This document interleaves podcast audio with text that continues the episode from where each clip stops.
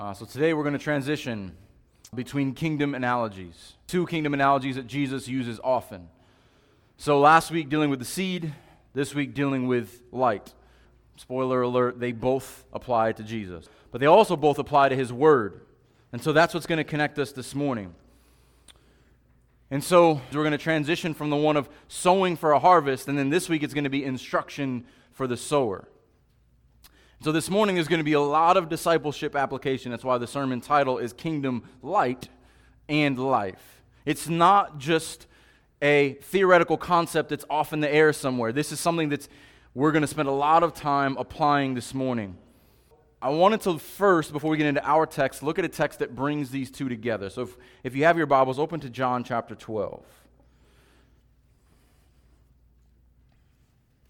So, this is an interesting time in Jesus' ministry. If you're familiar with the book of John, chapter 12 begins the Passion Week. So, we got the triumphal entry that happens right before the text that we're going to look at. I'm going to pick up around verse 20. And so, the situation here is that Jesus is teaching in the temple, and for the first time, Greeks are coming and they're seeking after Jesus. And they're telling his disciples, We want to see Jesus. And so, I think what Jesus says in this passage really helps us to pull together what we saw last week and what we will see this week. This is how Jesus answered them. Again, never gives them exactly what they, they want. But look what Jesus says in verse 23 The hour has come for the Son of Man to be glorified.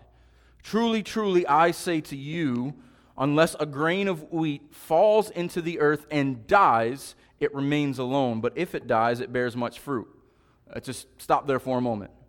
What is a grain of wheat? It is a seed. And so, get into this more next week in the, the uh, kingdom parallels, but a seed must first die, be removed from its, from its light source before it can fall to the ground and bear fruit. And so, when we look at the parable of the sower, apart from a seed dying, that seed cannot bear fruit. And this seed, the seed, is the seed of the gospel. Before before the, the, the harvest can come in, before the sower can go out, the seed must die. This seed must die. This seed must die that he and be glorified. And so this is essential for the parable of, of the sower. And then he, he connects with him being the seed who must die, who must go to the cross, who must lay down his life, who must take it up again so that he can come to new life, so that we can have new light in Him, and through that new life, we'll receive light, which will come up in a moment. So, but again, first the seed must fall. And then he kind of attaches this reality to the person who would follow him. Whoever loves his life loses it, and whoever hates his life in this world will keep it for eternal life. If anyone serves me, he must follow me. And where I am, there will my servants be also. If anyone serves me, the Father will honor him. You cannot separate the gospel from following and serving Christ. It cannot be just a set of theological principles. As Jesse just said a moment ago, we can't just be hearers of the word, we must be doers also. Then he kind of goes into where his, his soul is before he must go to the cross. Now, is my soul troubled? And what shall I say? Father, save me from this hour? But for this purpose I have come to this hour. Father, glorify your name. The other great thing about the seed is the seed is not worried about death, the seed is only concerned with glory. And so everything has been leading up to this point. All of Jesus' ministry, you cannot separate the miracles and the teaching and the parables from his hour of death, which leads to glory, and most importantly, the glory of the Father. Then a voice comes from heaven talking about glorifying it, and Jesus re- re- glorifying uh, it, and I will glorify it again, speaking of Jesus. And then he speaks about what's going to happen in this hour. Looking back to the binding of Satan that we saw a couple weeks ago, here's where eschatology comes from. Look at verse uh, 30. The voice has come for your sake, not mine. Now is the judgment of this world. Now will the ruler of this world be cast out. And so Jesus is saying, This is my hour. The seed is going to die. Not only will the Father be, be glorified, but Satan, the, the great adversary, will be thrown out of heaven. He will, be, he will be limited in his influence. I will, this will be the beginning of his end. And during that, I, when I am lifted up from earth in, in my ascension, I will draw all people to myself. So Jesus is telling Here's what's going to happen. I must die. I must go before the Father. I'm going to begin to draw people. And what do you do while I am drawing people? What do you do in the meantime? And so they ask him questions about the Son of Man, but look how Jesus responds in verse 35. The light is among you for a little while longer. Walk while you have the light, lest darkness overtake you. The one who walks in the darkness does not know where he is going. While you have the light, believe in the light that you may become sons of light. Begins with the seed analogy, finishes with the light analogy, both applied to him. And so when we look at these passages, we can't look at them apart from Christ. They're not just good stories, they, they can't be seen apart from God's plan of redemption. So the seed will fall to the earth and die, and a light will come, and those who follow the light and believe in the light, they will have life.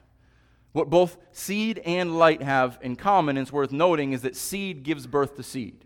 An apple tree never gives birth to an orange. The seed of Christ will always multiply and bear fruit of Christ. It will not and cannot bear something else. And life, light, always emanates light. Light cannot produce darkness. Light will produce after its own kind. And so both of these things coming out of Christ will be done in Christ and will look like Christ. And so this is what we, we need to understand. And so when we get into Jesus' exhortations in our passage, which admittedly these are difficult to understand, if we understand the seed analogy and we understand the, the, the, light analogy, hopefully this will all make sense and see how this is an exhortation to God's people, but also a challenge. So if you have your Bibles, uh, open up to Mark chapter 4. We're going to begin reading in verse 21.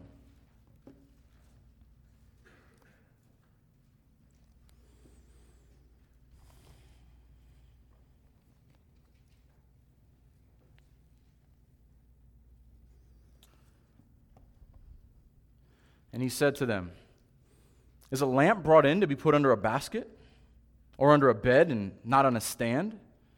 For nothing is hidden except to be made manifest, nor is anything secret except to come to light. If anyone has ears to hear, let him hear. And he said to them, Pay attention to what you hear. With the measure you use, it will be measured to you, and still more will be added to you. For to the one who has, more will be given. And from the one who has not, even what he has will be taken away. Let's pray.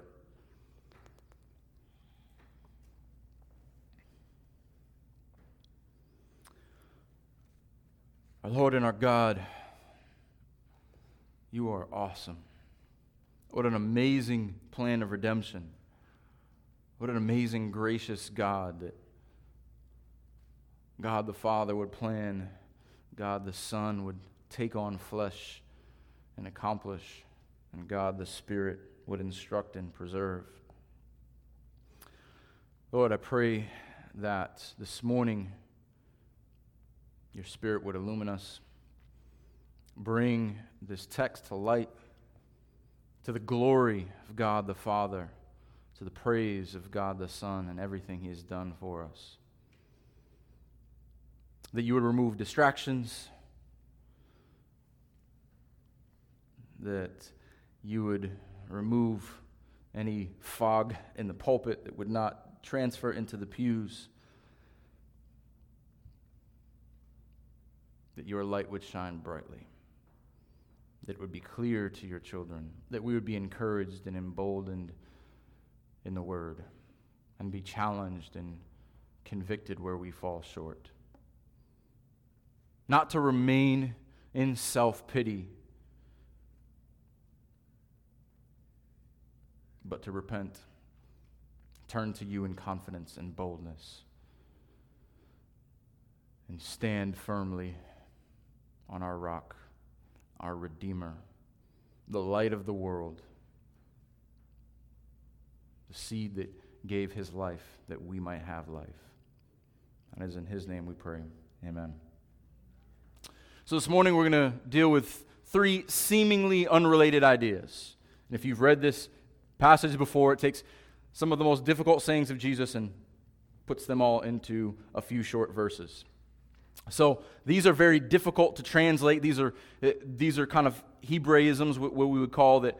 They're, they're Hebrew sayings translated into Greek, even harder to translate into English, and I would say even harder still to apply. So we're going to try to do all that this morning.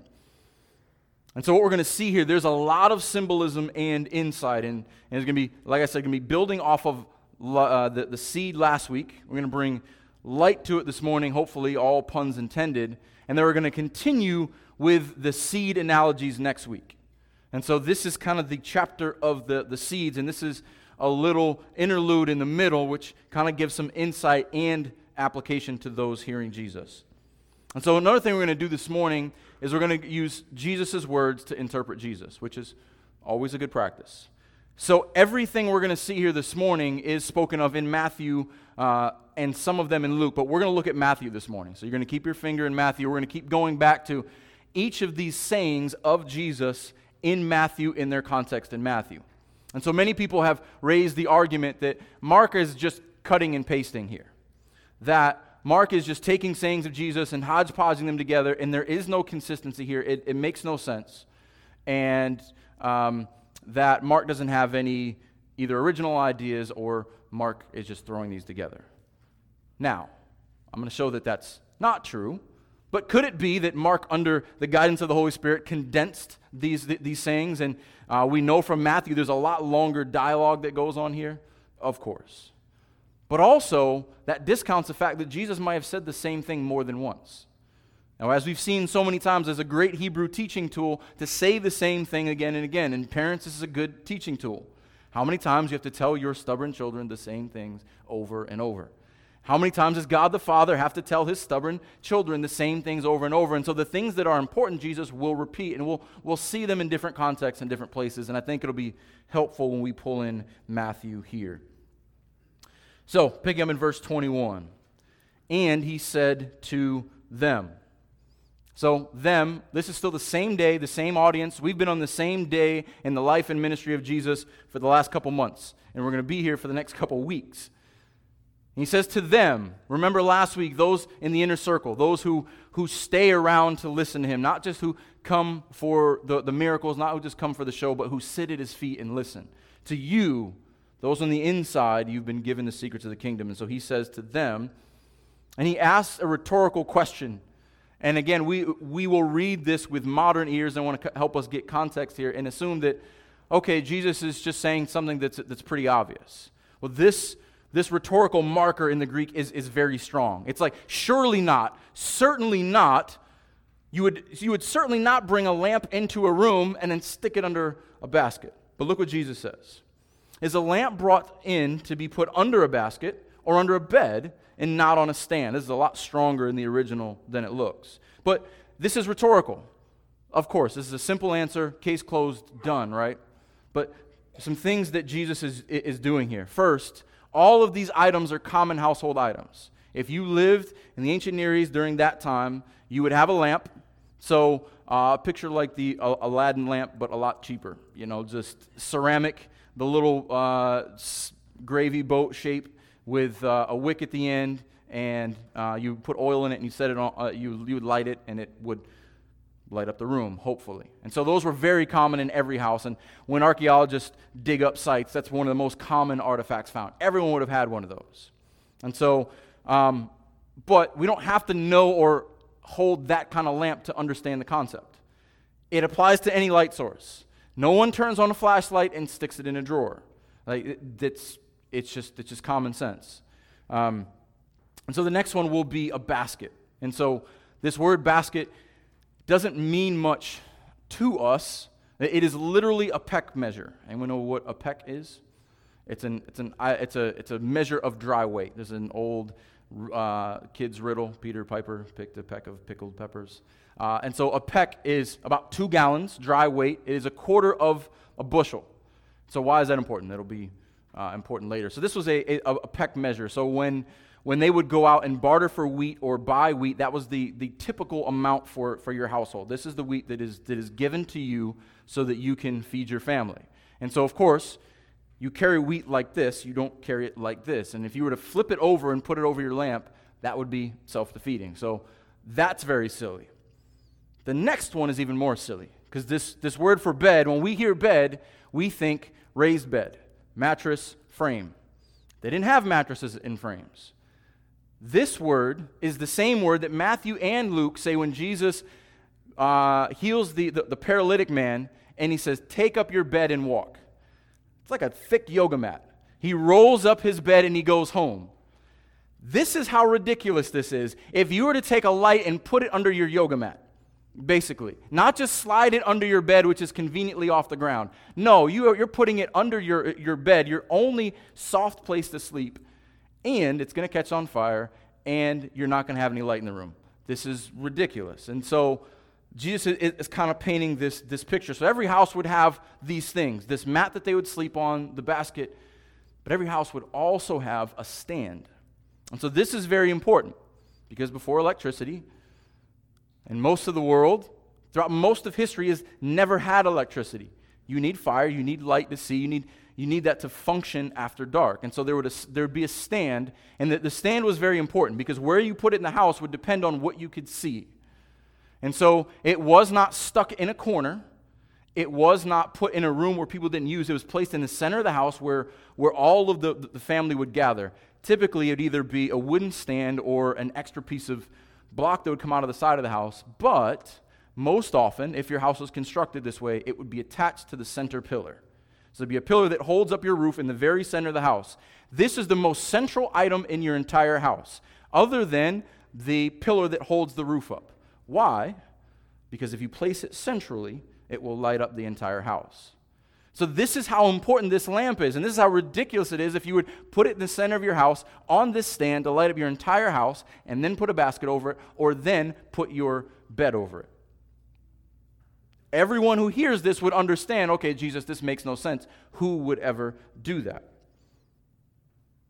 So, the first thing I want to see is what is the lamp? And so, I think it's helpful that we see this in context. This is why we set up these two analogies. What was the prevailing theme last week in the parable of the talents? What was repeated more than anything else? Someone paying attention, please. Word. The word that would, that, that would bear fruit. So, is it the word in context, the gospel? Absolutely. Is it the gospel that is, is given to the good soil that will, will bear fruit?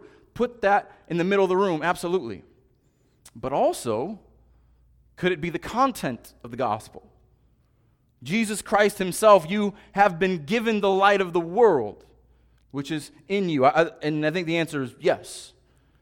And you can't separate those. And so when he talks about the, the lamp here, I want to get into some Old Testament references that kind of bring this together. This is light and understanding, but this is true light, light of light. And the most important thing we have to understand is you cannot shine something you do not possess first. And so, being good soil, receiving light, now I can shine what I have in Christ Jesus. And so, what is Jesus saying? Let's put all this together. So, without the word, you're living in darkness. Without this lamp, you're going to stumble around the house and you're going to fall over and make fools of yourself. But if you are good soil, you will hear the word and you will receive the word made flesh because he has given you light because He has given you eyes to see. And if you have that light and if you have that word, it should be central in your life. It should be at the very center of everything. Because if it is, it will light up your, your house, it will light up your very self. It should be at the center of who we are, in the center of everything we do. And if He stands in the middle, we see everything clearly. The world becomes clear because the gospel, the light of the Lord Jesus Christ, lights the darkness around us. So, this is not a new concept. So, I want to look at a few things quickly, and they'll be on the screen. Just uh, I want to look at a, a few verses. So, especially in the wisdom books, the lamp gives us an indication of it, it's a great analogy for what God does in his people. Look at uh, Psalm 18 28. For it is you who light my lamp. The Lord, the Lord my God lightens my darkness. Jesus is calling back to the Psalms of praise and encouragement. Psalm 18 is not a very encouraging psalm, and so the midst of persecution and, and hatred and all this. It is the Lord who lights my lamp and the Lord who lightens my darkness.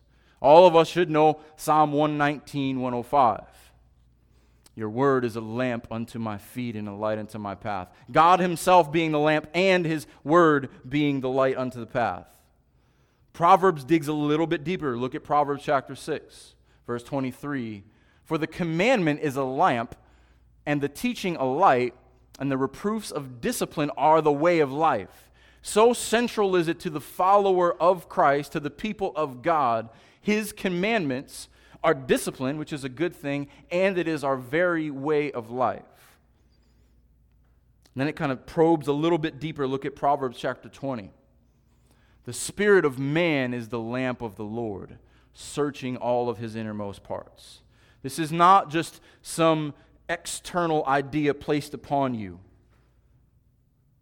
It is placed within you and it searches God's word, pierces, as we're going to see in Hebrews 4, joint and marrow, soul and spirit, digs into the very heart of man, and nothing is in darkness. It, we are left naked, as the writer of Hebrews says. God's word is that powerful and that searching. It is God Himself looking into us and illuminating us. And, and if we take that as our way of life, it is a light unto our path. This is an important analogy. Jesus is bringing this full circle. And so, what essentially he's, he's saying, looking at the context of all Jesus' teaching, is I came that you might have life. I came and died and gave myself to you, put my light within you. What are you going to do with it? This is a really important question. Are you going to be the one who puts it on a stand or puts it under the basket? I gave my life for you. How could you hide me? How ridiculous is that?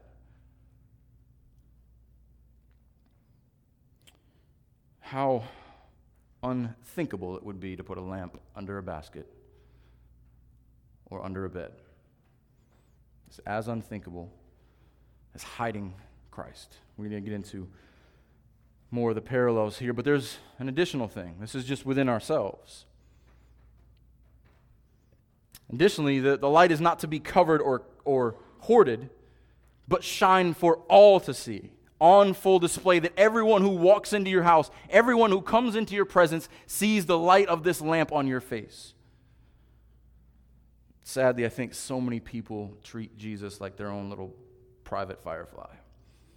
If you've never left the South, you're missing out on the joy as a little kid of catching fireflies. And you, you know, you, you go outside in the summer months, and these little amazing bugs that, that light up like little LED lights over your backyard. You try to catch them and you put them in a little jar. And as a kid, like this is my own little private nightlight. I've got them here in a jar and got them, got them safe, and I can go and look at them anytime I want.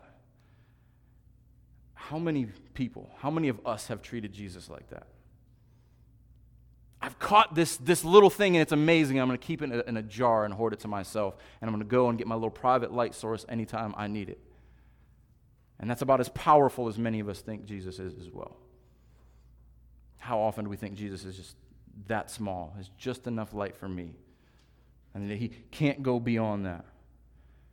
But what is the expectation in the reality of someone who's been given the light of the world?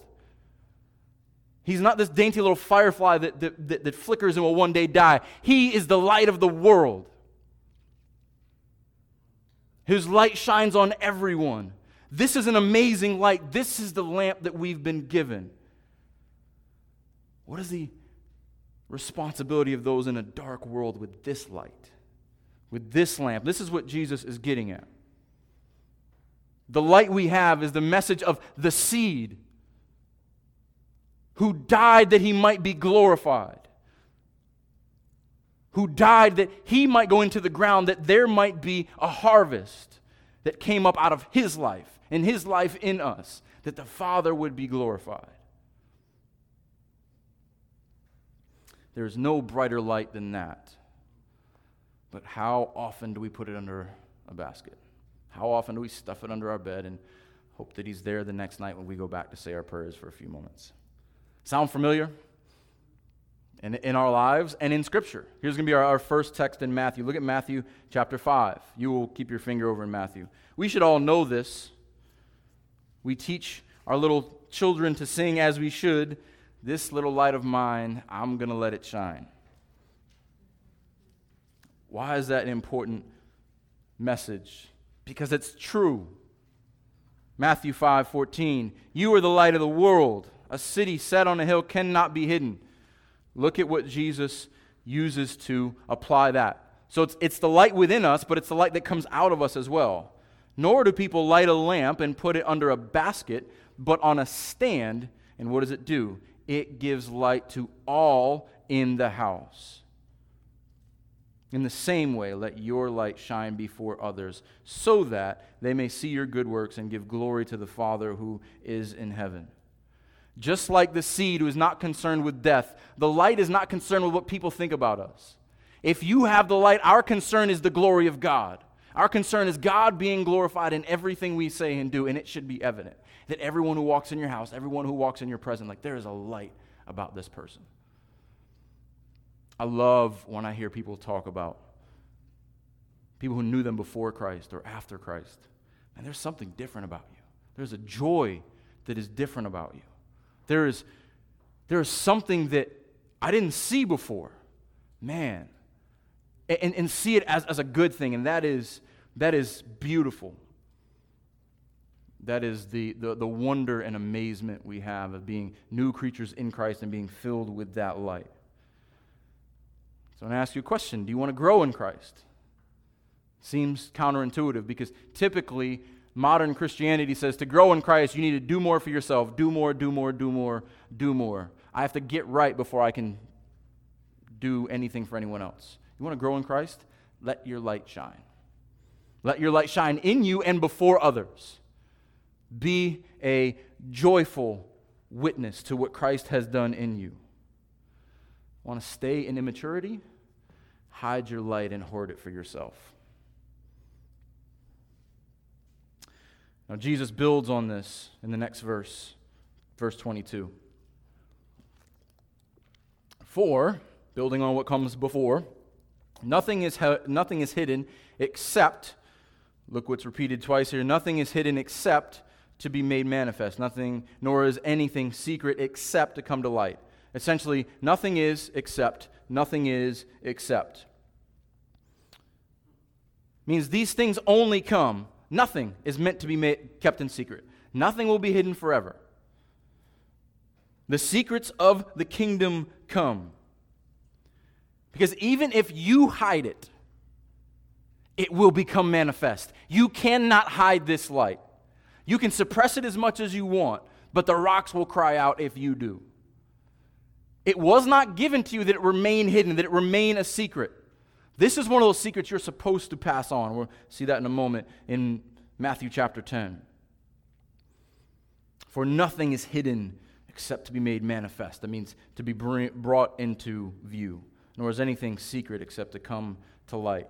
These things hidden, these things secret up until this point, the secrets of the kingdom of God, the secret that God would take on flesh and walk among his people, the secret that he would walk perfectly for the life that they couldn't live.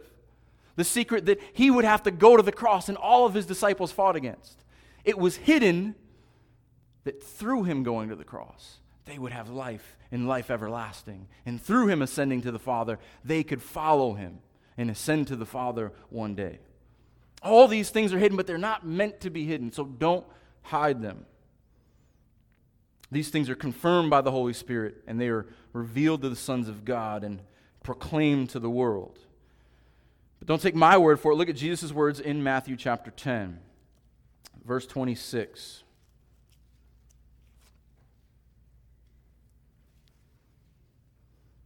Okay, so when we're scared of these things, scared of our light, when we're scared of these things that have been hidden from us and then given to us and hidden from the rest of the world, what does he say? Verse 26 So have no fear of them, for nothing is covered that will not be revealed, or hidden that will not be known. Look what he instructs you. Here's what you know this stuff will be made manifest. What do you do with it? What I tell you in the dark, say in the light.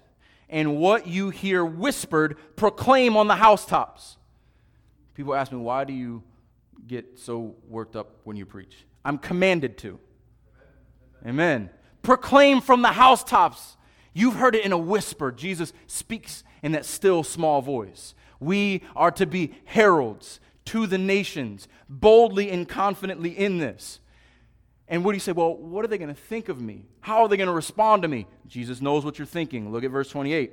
And do not fear those who will kill the body, even if they kill you. It's not the worst thing that can happen.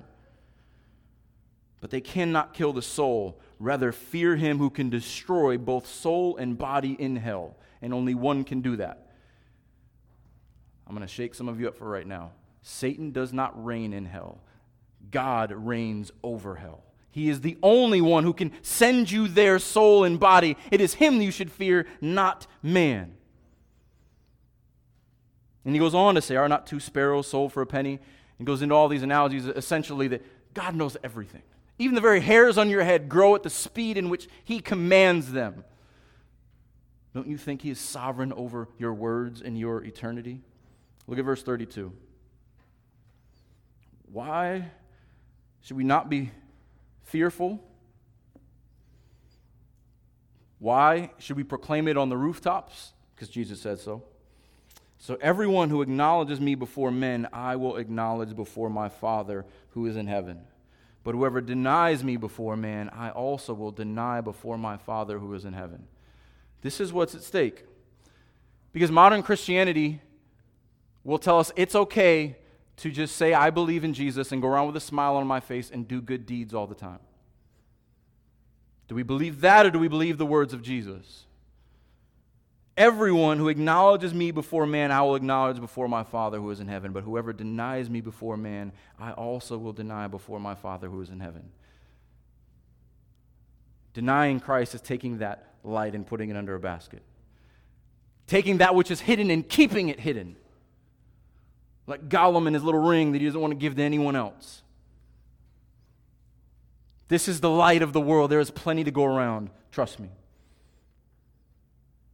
So, the question we must ask ourselves when we read this is Who am I in this, this parable? Is the light center in my room, in my life? Is it shining for all to see? Will I acknowledge Jesus before the world? Or is it hidden under a basket? Am I trying to keep it secret because I fear man more than I fear God?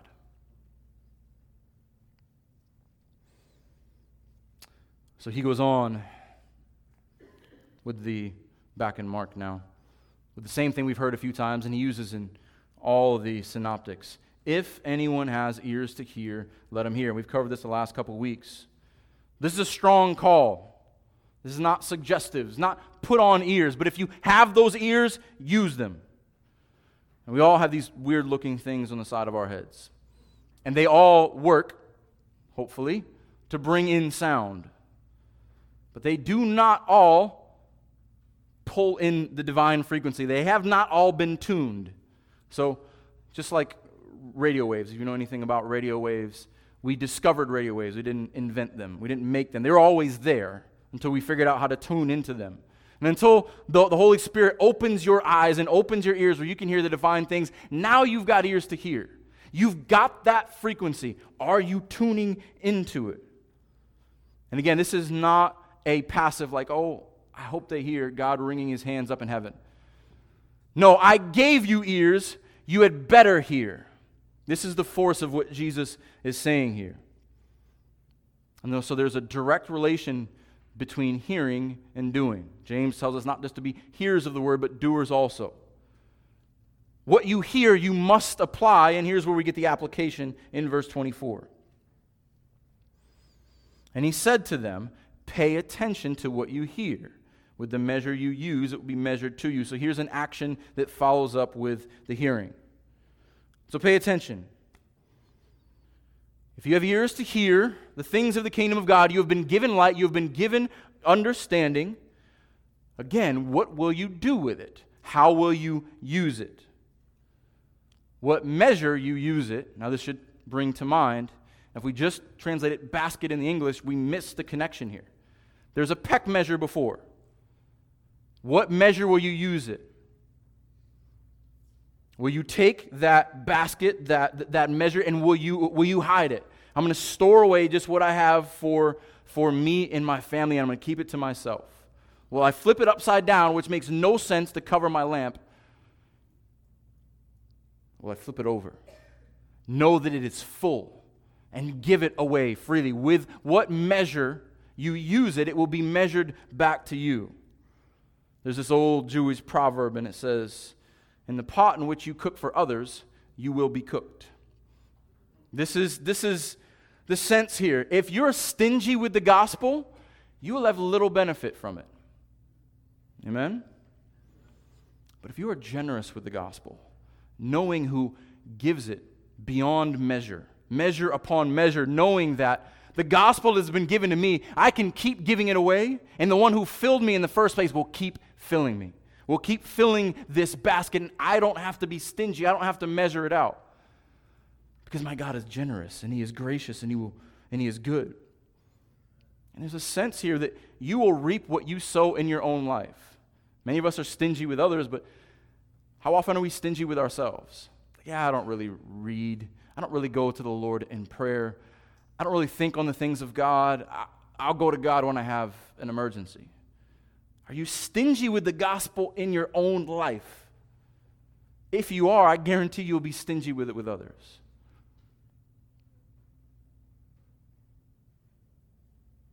And there's a direct relation here. With what measure you use it, it will be measured back to you.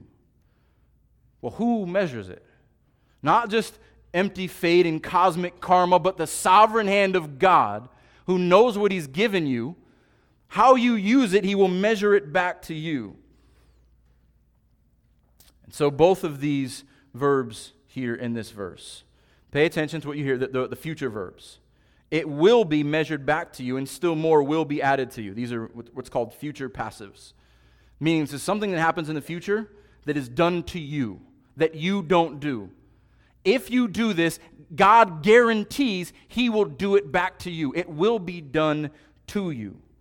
God does the measuring and the adding. You can turn to Matthew 6:33, but most of us should know this. Seek first the kingdom of God and his righteousness and all these things will be added unto you. Here's the principle here store up treasures in heaven, work for the kingdom. What you do, if you seek his kingdom and his righteousness first, everything else will be added to you. That's why we are given this basket in the first place. Then there's one more add here, and still more. So it'll be measured back to you. This is how God gives to his people. It's a beautiful thing.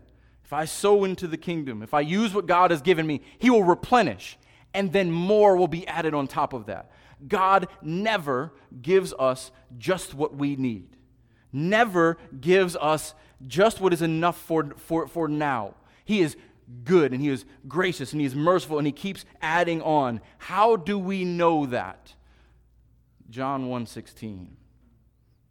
John 1.16, it'll be up on the screen. Talking about Christ here in, in, in the prologue to John's gospel. From his fullness, we have all received grace upon grace. He will keep filling your basket. He is the source of grace. He is the source of light. For your weakness, grace. For your inability, grace. For your sin, grace for your evangelism, grace. He's like a grace factory that runs 24 hours a day, pumping out grace for you and you and you and for me. And more will be added. How can more be added? Because He is the source of all grace and all light. He can add as much as He wants. And so Jesus talks about in John 10, the great shepherd who says, I came that you would have life and have it abundantly. This is what it means to have abundant life. Not all the garbage that the prosperity gospels teach, but the abundant life of grace upon grace, light upon light. That he does not measure out. Thank God, praise God that he does not measure out his grace for us. Thank God that he does not hoard his grace and forgiveness like we hoard his gospel. And he adds it to his people in our faithfulness. And so let's let's let's apply this. So, are you struggling in your faith? If you are struggling in your faith, it is probably because you're not measuring it out. Right? Are you consumed with yourself and your own problems? Is handling what you have to deal with enough for you? And you're being selfish and only thinking about yourself and others and wonder why is my faith struggling? Why am I not growing? Probably because I have a very small measure. Instead of the big basket I've been given, I've got this little measuring cup. Have a little bit of the gospel here, a little bit for others here, and, and just holding on to it because I think God isn't good enough. I think God doesn't have enough grace for my insufficiencies. So let me ask another question Are you struggling with relationships with others? And if you are not, you are lying. Every one of us, if you have met another human being, they are frustrating. And they are terribly sinful, and none of them measure up to our expectations. And every one of them will disappoint us at some point. Amen? Jesus uses the same quote in Matthew chapter 7. Look at the context here. Every one of us knows this verse. Because if you ever meet a non believer, this is the first place they go Judge not, lest you be judged. But look at how Jesus applies the same principle. Judge not that you be not judged. For with the same judgment you pronounce, you will be judged, and with the measure you use it, it will be measured to you. Jesus gives us the secret to grow in Him. Don't be stingy with your faith. Jesus gives us the secret to peaceable relationships. Don't hold people to a higher standard than you will hold yourself.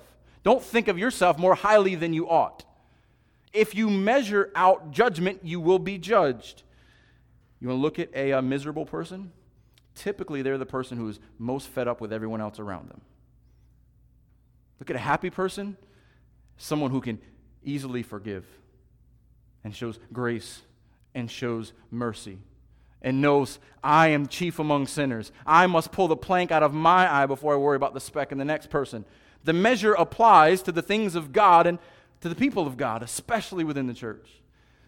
Man, I would see, we would see so many disagreements and divisions within the church cease if people were not holding other people to standards higher than themselves.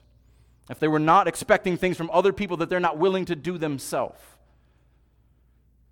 I told you, this is hard to translate from Greek to English. It's even harder to apply from English to English. This is not meant to be a list of easy sayings. So, one, we should be encouraged in what we have in Christ. We have been given the light of, world, uh, of the world. And we should also be convicted and, and, and challenged when we don't use it appropriately.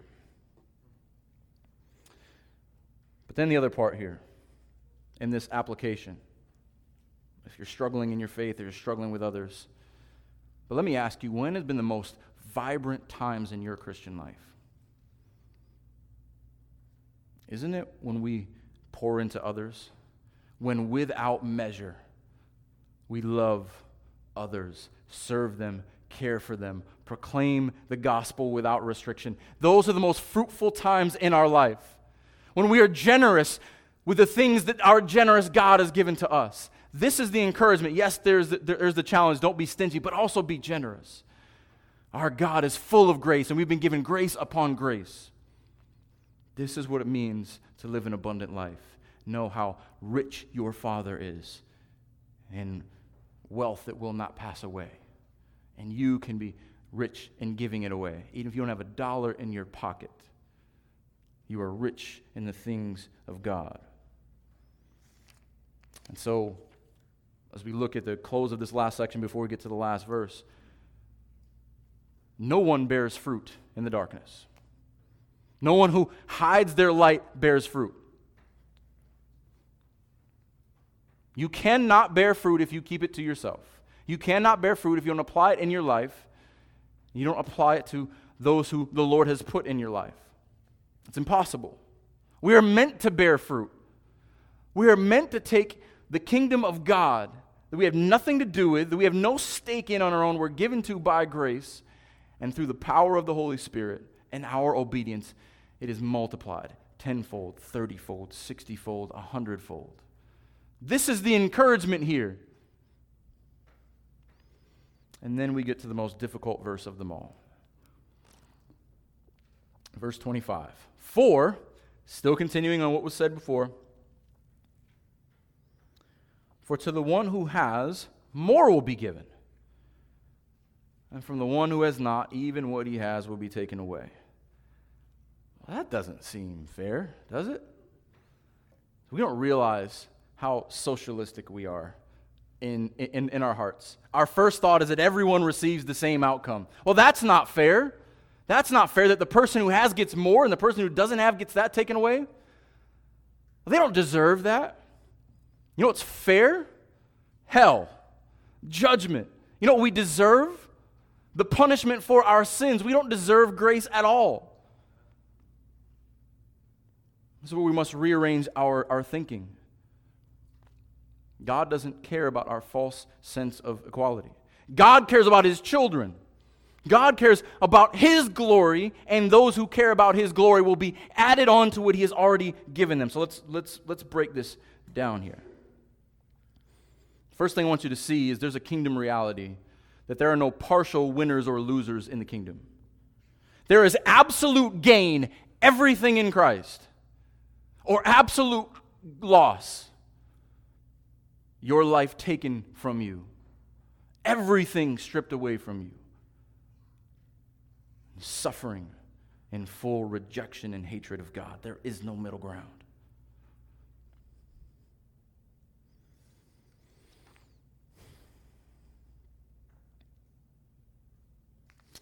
So, I want to look at a couple words here. For to the one who has, we're going to deal with the has and then the has nots. For the one who has, this is possession again. What you have, what you have been given, whether it is the word, whether it is your faith, whether it is your gifts, it has been given to you. It has been entrusted to you to steward, to work, to multiply for the sake of the kingdom. And if you're faithful with what God has given you, it will be added more to you. You have been given it. It is God's. It is His discretion. He gives what He wants, but we're also entrusted with it. We've been working through the disciplines of a godly man, and he speaks of the language of spiritual sweat. We must work through these things. There is, there is sweat that happens, not just when I preach, but in the, the, the Christian life. Where we work with what God has given us. We, we, we, we till the soil so that He receives a harvest. If we are faithful, more will be given. Now, do we desire to grow? I hope so. Do we desire to increase in the Lord? We know that we are, we are, we are co laborers and what He has given us, if you have it, you are given it for His purposes, to multiply for His gain, not your own, but will ultimately become your gain? Let's look again Let's let Jesus tell us a story in Matthew 25. I'm going to pick up in verse 14.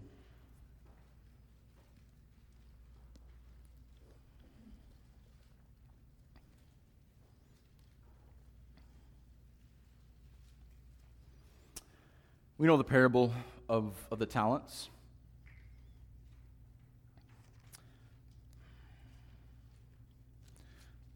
But let's think about this applied in the context of what we're reading here in Mark.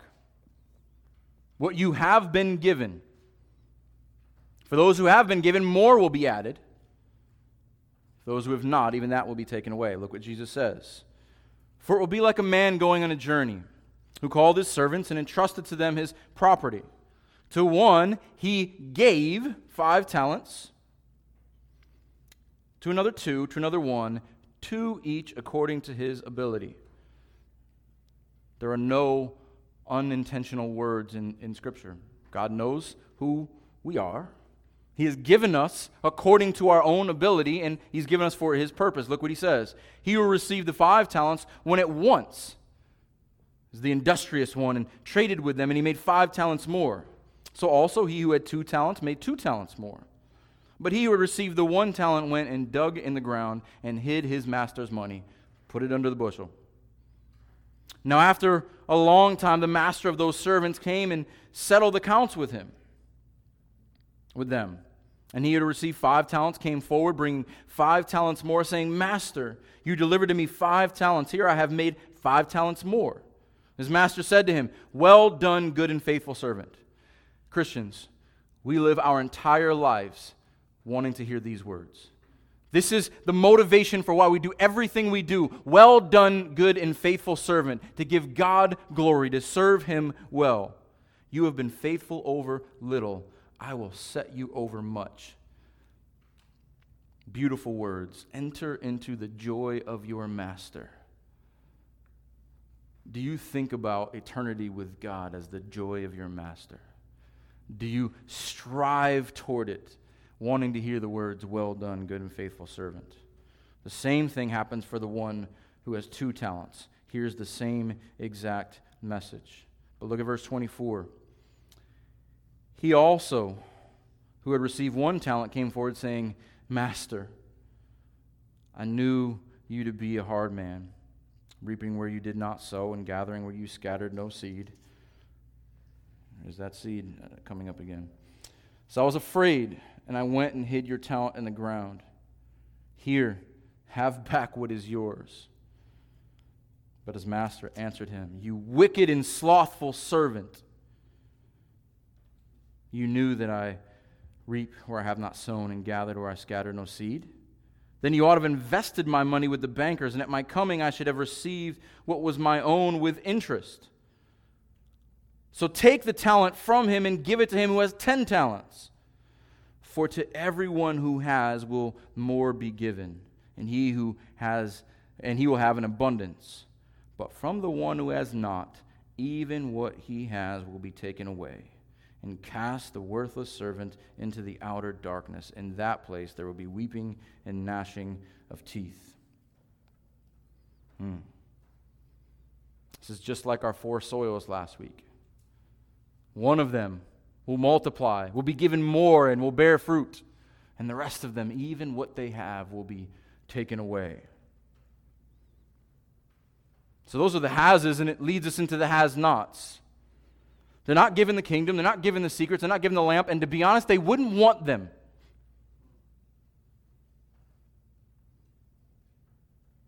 They're content in what they seem like they have, but even that will be taken away.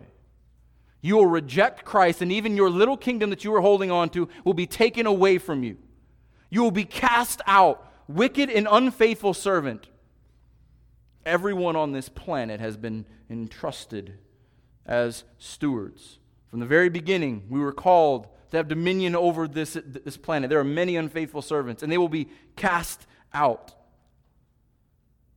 They will reject Christ and be left, left with nothing and the opportunity to believe, the gospel proclamation goes out, and it is blessings guaranteed in this life, but those blessings go on forever.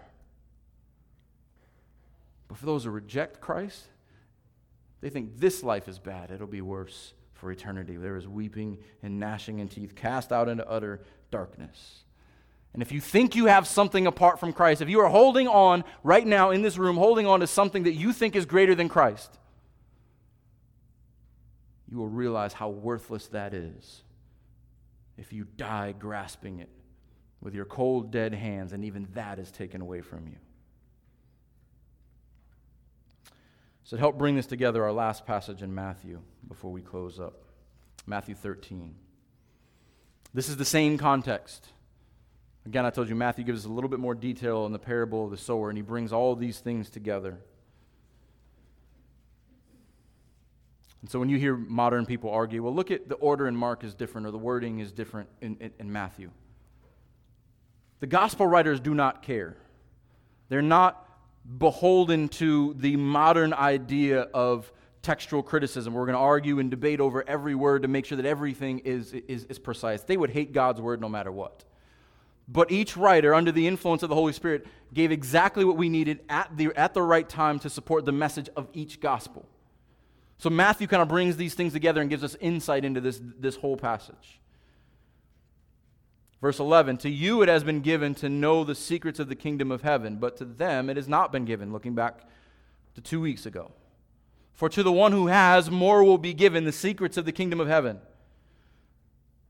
And he who has an abundance, excuse me, and he will have an abundance, guarantee again here. But from the one who has not, even what he has will be taken. This is why I speak to them in parables, because seeing they do not see, and hearing they do not hear, nor do they understand. But look at the helpful detail that Matthew adds at the end of this section. Pick up in verse 16. This is the encouragement to the believer. If you're feeling guilty right now, good. But don't walk away only feeling guilty. Apply that, but walk away in the encouragement here because Matthew says through the words of Jesus, But blessed are your eyes, for they see, and your ears, for they hear. Please don't make Christianity a list of do's and don'ts. Please don't walk away saying, Pastor Tim said, I've, I've got to hear more and, and, and I've, I've got to do more. We only do because we hear, and we praise God that we hear. For truly I say to you, many prophets and righteous people long to see what you see. Moses longed to see it, Elijah, Elisha, Jeremiah, Isaiah, Jonah, Malachi, they long to see what we see. We are blessed because God has opened our eyes and we see the fullness of his redemption in Jesus Christ. Amen? Many prophets and righteous people long to see what you see, and they did not see it. Hear what you hear, and did not hear it. This is why it's so ridiculous if we hide the lamp. How amazing is this? Moses is looking down right now from glory, saying, This is incredible. The angels are in wonder at what God has done in his people. Our God is gracious and generous. He gives us more, like I said earlier, more than we ask, more than we need. We ask for forgiveness. We cry out for mercy, and He gives us forgiveness. He gives us redemption, and He gives us righteousness. We are justified sanctifies us, adopts us, gives us an inheritance in Christ, gives us glory in Christ. God is so generous. Why are we often so stingy? And I want you to be encouraged in this that whether you have been given much or given little in Christ, everything you have been given will be multiplied exponentially in glory. You will no longer worry about how much more he or she has over there because you will be in amazement at how much riches, heavenly glory God pours out on his people. So I just want to conclude with a couple things. One, you ever wonder why people, why are we shared or scared to share the gospel? Why are we ashamed or intimidated to freely boldly shine the light that is within us? I would say two factors. One, we underestimate how dark the darkness is. We think all oh, these people are not too bad. They're they are good enough. You know, we get we get confused because we live in Florida and the sun is shining out outside S U N, but we forget when we look at people who do not Christ, know, know Christ, the S O N is not shining in their hearts, and it is as dark as New York winters, darker, or Michigan winters. We don't know how dark the world is. We don't know that it is perishing, that is, that is serving its father, the devil. We get lost and think that things are just okay. Or we underestimate how bright the light is. It's got to be one of the two or a combination of both because we think somehow that the gospel, this light, is our ability to string together a sentence. That the gospel is my own ability to say something that will please someone else and that they will be pleased with me. We forget that the gospel is the power of God for salvation. There is no brighter light, there is no darkness that can hide it, there is nothing that can fight against it. If the Holy Spirit is, is, is working, it will even come off of my stumbling mouth or your stumbling mouth and accomplish its purpose. we underestimate how dark the darkness is, and we underestimate how light the light is. And there's maybe the third one that's just attached to both of them. Jesus never says that this lamp is only given to professional Christians. This is Tim's job to proclaim the gospel. If you have Christ, you have light, you have a lamp. Every one of us. And so this is where we find our encouragement. We are people of light. Walk in the light. Let your light shine in you and let it shine from you. Be encouraged and be bold. Because God gives graciously and abundantly to us. If your sins have been forgiven, you know how gracious and abundant He is towards you. Shouldn't we be the same with His word and His grace toward everyone we meet? Amen. But if you reject Him, you are sitting here this morning without Him. Whatever you feel like is something is nothing. And even that will be taken away from you. Let's pray.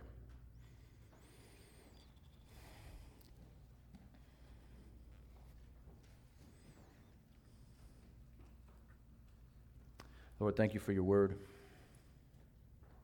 Again, every week, it challenges us, it searches us, it teaches us. What an amazing light we have been given. So bright, we shouldn't even be able to open our eyes. Yet, because of your spirit, we can look on your face.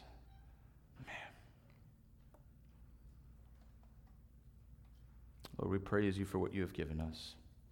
Forgive us when we take it for granted, when we underestimate it and hoard it for our own purposes. Lord, help us to seek your glory. Help us to have a singular focus, laboring on to glory, that we might hear, Well done, good and faithful servant, and find our hope and our home in entering into the joy of our Master. And we pray all this in Jesus' name. Amen.